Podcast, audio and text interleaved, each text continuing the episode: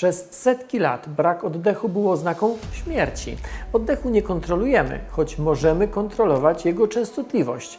Możemy nawet spróbować nie oddychać przez chwilę, bo wbrew naszej woli w końcu organizm zacznie oddychać za nas. I kto tu rządzi?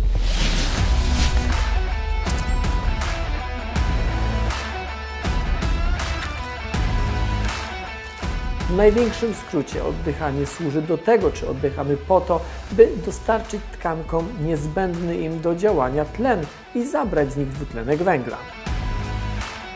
Tak naprawdę finał oddychania ma więc miejsce nie w płucach, tylko wewnątrz naszych komórek. Zanim jednak do tego dojdzie, te gazy, tlen i dwutlenek węgla muszą przebyć dość długą drogę. W powietrzu, którym oddychamy, jest bardzo dużo tlenu, około 21% i bardzo mało dwutlenku węgla, bo zaledwie 0,04%.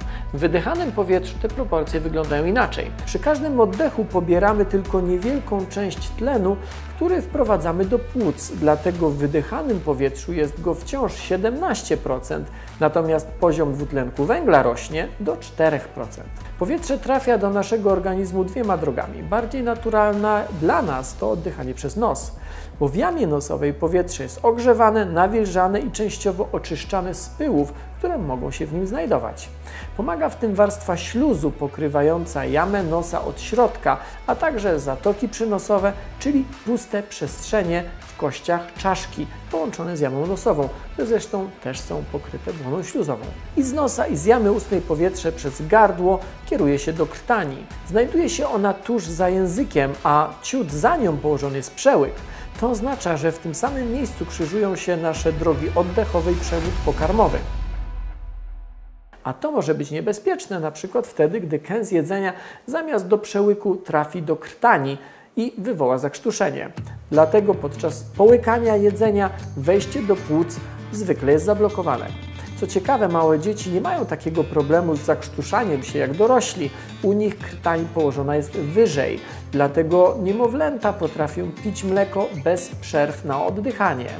Dopiero po trzecim miesiącu życia krtań przesuwa się w dół i wtedy trzeba robić na oddechy przerwy. Krtań to jest miejsce, w którym znajdują się tak zwane fałdy głosowe, niewielkie twory, dzięki którym możemy mówić. Jak to się dzieje, że potrafimy wydawać tak mocno zróżnicowane dźwięki, a zwierzęta tego nie potrafią? Naukowcy uważają, że dzieje się tak m.in. dlatego, że u ludzi krtań znajduje się wyjątkowo nisko. Inne ssaki naczelne mają nią mniej więcej w takim miejscu jak ludzkie naworodki i dlatego nie są w stanie wydobyć z siebie dźwięków przypominających naszą mowę. Mówimy z reguły podczas wydechu. Gdy wdychamy powietrze, przepływa ono swobodnie przez krtań i przechodzi do tchawicy, czyli rury, która ma długość od 10 do 13 cm u dorosłej osoby i około 2 cm średnicy.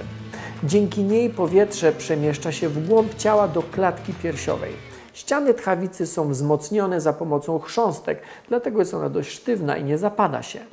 Tchawica poprzez oskrzela prowadzi do płuc, Prawe płuco jest większe niż lewe, ponieważ po lewej stronie znajduje się serce. Ponieważ mamy dwa płuca, tchawica rozdziela się na dwa oskrzela, czyli nieco cieńsze rurki. Te docierają do płuc i tam rozgałęziają się ponownie jeszcze raz, i jeszcze raz, tak ponad 20 razy.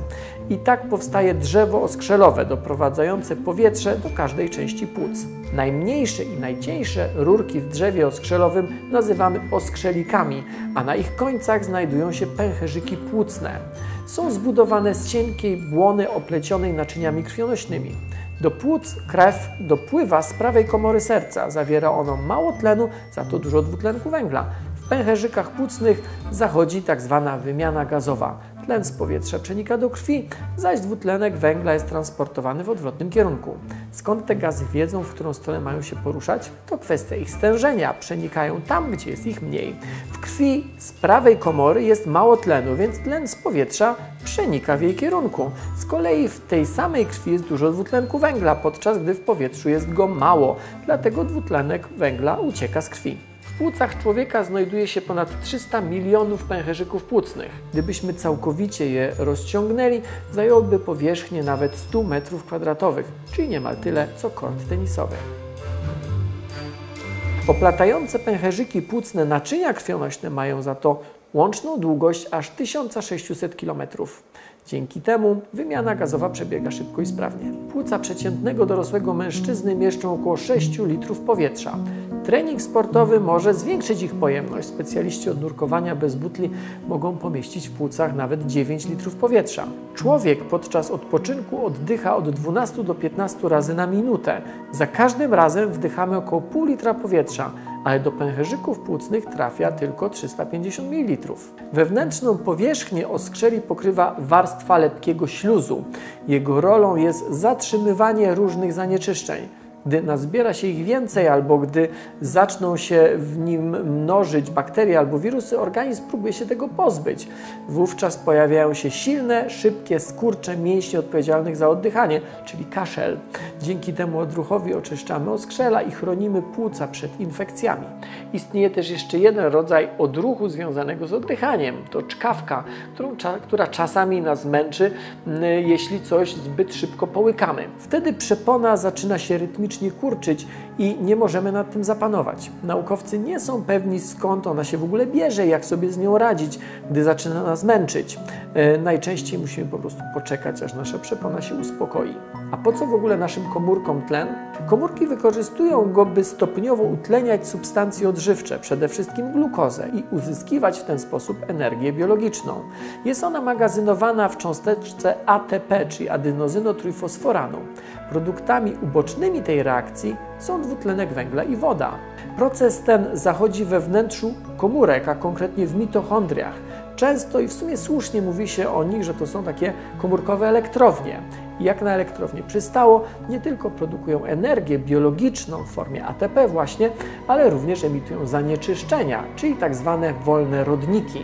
Nasz organizm cały czas toczy z nimi walkę, ale o tym opowiem innym odcinku tego cyklu.